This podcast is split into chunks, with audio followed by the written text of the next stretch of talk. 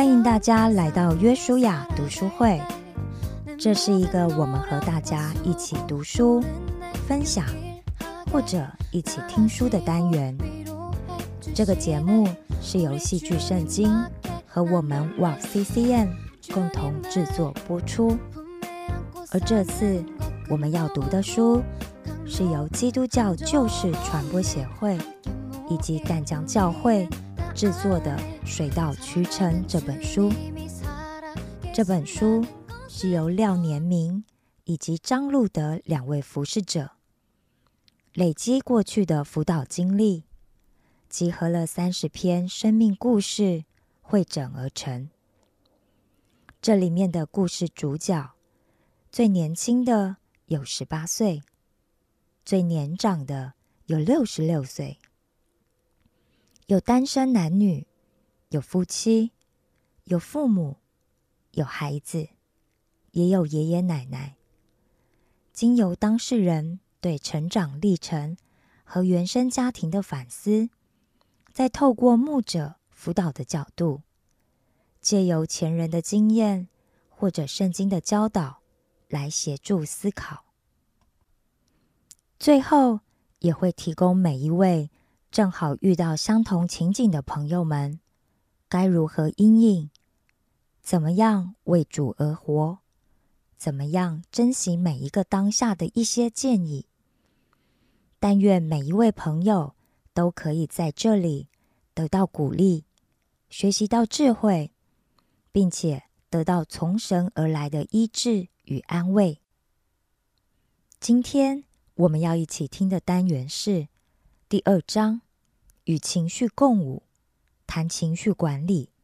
第二小单元“重新修复家园”。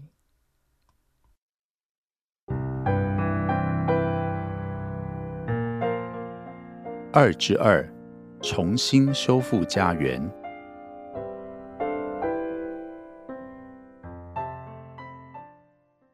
担任服饰的夫妻，当然还是会碰到困难、沮丧、痛苦的时候。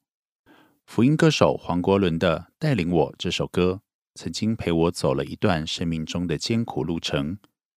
从丈夫脸上有伤，妻子心中有泪，我们来到了年名路德的夫妻小组。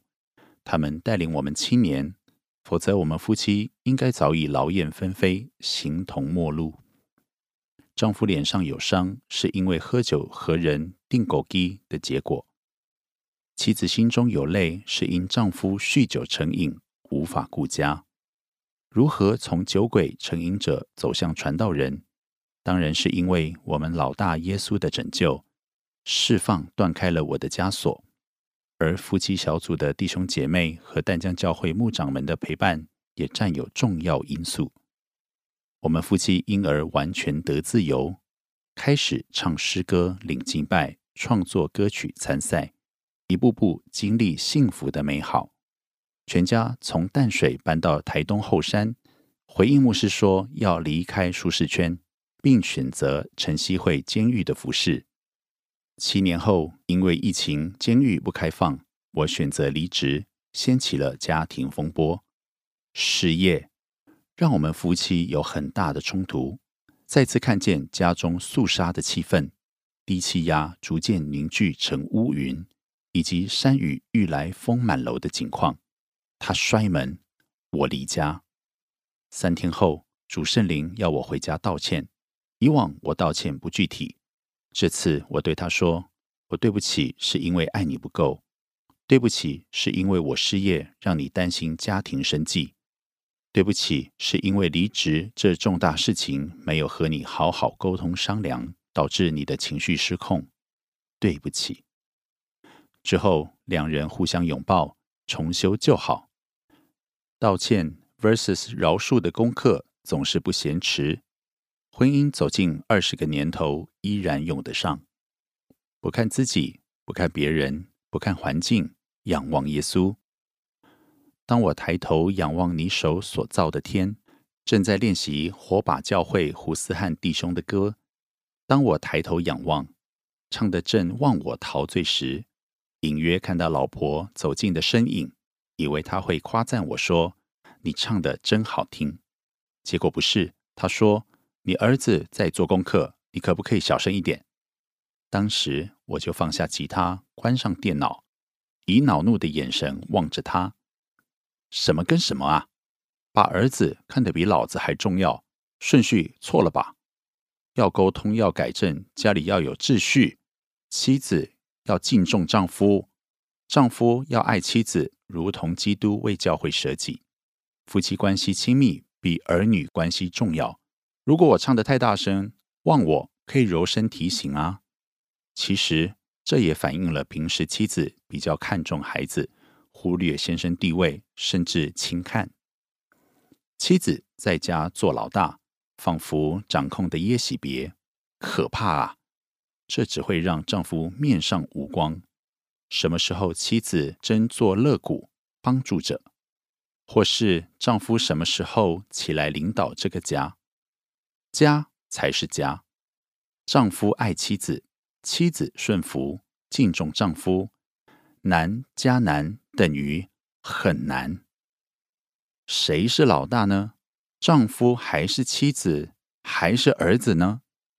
就连忠心跟随主耶稣基督的门徒也会争论谁是老大呢？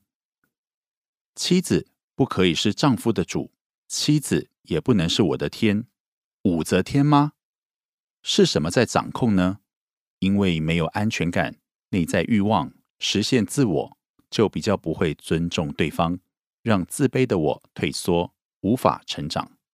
善用口说正面肯定、鼓励、赞赏自己、配偶、儿女和家人的话语，是我在年明路德家庭中看到的榜样，真好。只是我不能光说不练啊。婚姻的经营。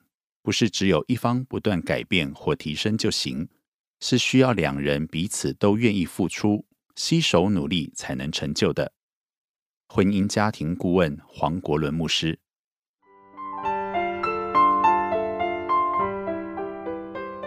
年明老师、路德老师回应：回应一，凡事相信，凡事盼望。这是一篇真实的故事，血泪斑斑，道尽一个服侍者的软弱无助。原来追求神的过程，在不知不觉中，我们可能会失去了盼望而不自知。神说要凡事相信，凡事盼望。如何在低谷中而不失去盼望？这是每个门徒所要操练的功课。相信神不曾弃绝我，相信自己必定战胜一切的苦难挑战，相信配偶是爱我们的，相信我们的孩子有一天会长成基督的样式。在暗夜中，有时我们会发现自己连最后的信心都没有了。然而，我们可以谦卑的跪下来祷告，求神加添我们信心，让我们重新得灵得力。这是身为基督徒比他人来的更幸运、更幸福的地方。我早上会出门，因为我相信我会平安；我会努力工作，因为我相信可以得到报偿。我愿意为配偶、孩子再次付出，因为我相信他们会改变。只有当我找回信心，我才会行动。只有行动才会带来改变。回应二：觉察是成长的开始。病人有病视感，才会认真吃药，同时控制饮食。人只有意识到自己的问题，才能心灵诚实敬拜，来到神的面前认罪悔改，求神的医治。然而，人的自我却是无比的较快，发展出许多逃避的方式，心理学上称为 escape，或者是自我防卫机制。范例。第一种逃避方式是否定。我跟老婆之间没问题，这只是小问题。每对夫妻都有这个问题。结论就是，我不需要面对这个问题。第二种逃避方式是转移，可以去喝酒，可以揽一堆的工作或家事，接一堆教会的服饰，忙了半天还是没有面对问题。第三种逃避方式是投射。一定是配偶有问题，一定是孩子有问题，把自己全部的注意力都放在别人身上。所以，我与路德在做离婚协谈时，个案两人一定不断的强调我的配偶有问题，请老师搞定他。如果两人跑来找我们协谈，认为自己有问题需要被协助，通常问题都不大。人的 escape 千奇百怪，连肯定赞美也可以是 escape 的方法。一位学员每次都出席生命会谈，见到我就不断的肯定赞美。老师，你讲的好好，好有道理。然而他的生命却进一步退两步，因为他还是看不到自己的问题。所以，我最关心的是学员在工作坊中能觉察到自己的内在伤害、自己的负面情绪、自己的内在谎言。生命有觉察，那就是真理；生命中没有觉察，那就是道理。我们就成了很会说道理的法利赛人，在别人眼中所说的跟所行的截然不同。因此，在亲子工作坊，我常强调，父母要把百分之七十的注意力放在自己身上，而不是孩子身上。生命改变了，生活就改变。勇敢面对自己的问题，生命就有翻转的机会。回应三：运用情绪书五要。情绪是神赐给人的礼物。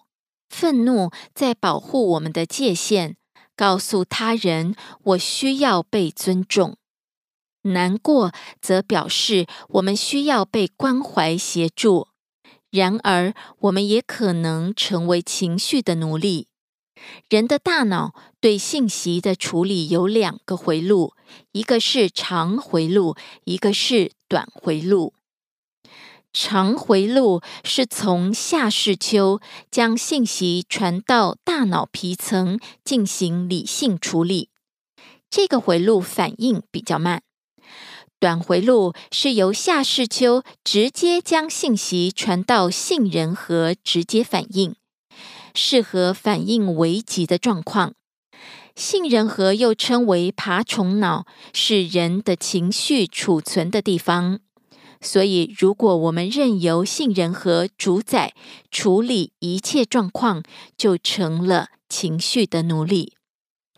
因此，在情绪管理上，我们要学会停、看、听，先暂停自己的情绪反应，然后看一看、想一想，辨明了事实真相，再做反应。例如，登山时一眼瞥见长长的东西。我们会立马跳开，以免被蛇咬。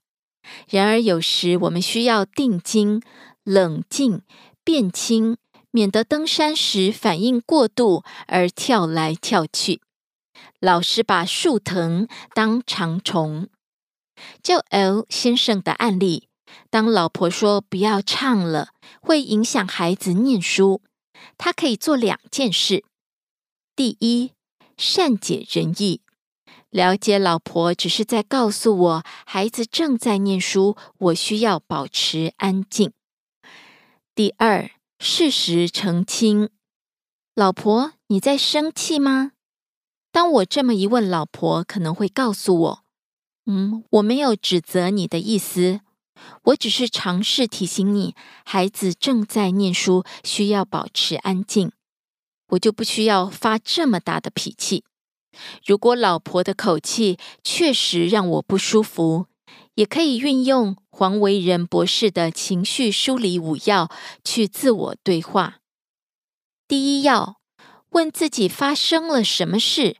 我的老婆要我不要唱了，口气很不好。第二要问自己，我当下的感觉是什么？感觉不被尊重，很生气。第三要问自己，那个感觉像什么？老婆跟我讲话好像三娘教子。第四要问我的需要是什么？希望老婆口气委婉一些，不要用吼的，不要板着面孔。第五要问我可以怎么做？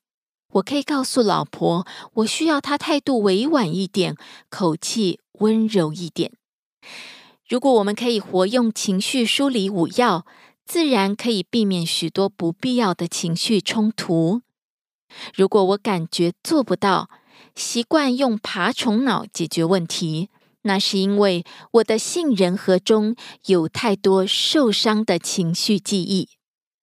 这些愤怒及恐惧的情绪需要被理解、被处理。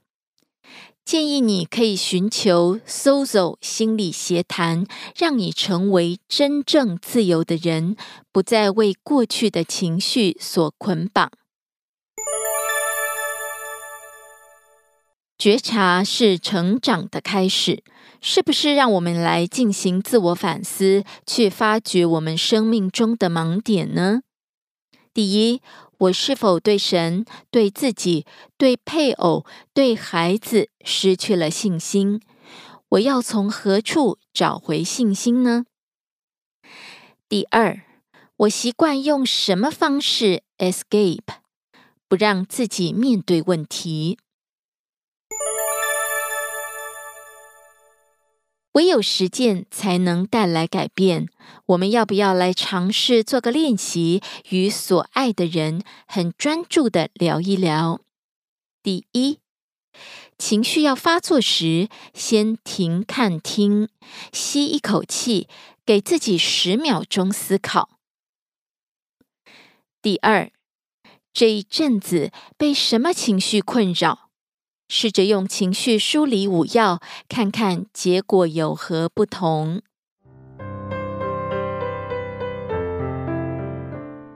本节目由旧事传播协会淡江教会共同制作。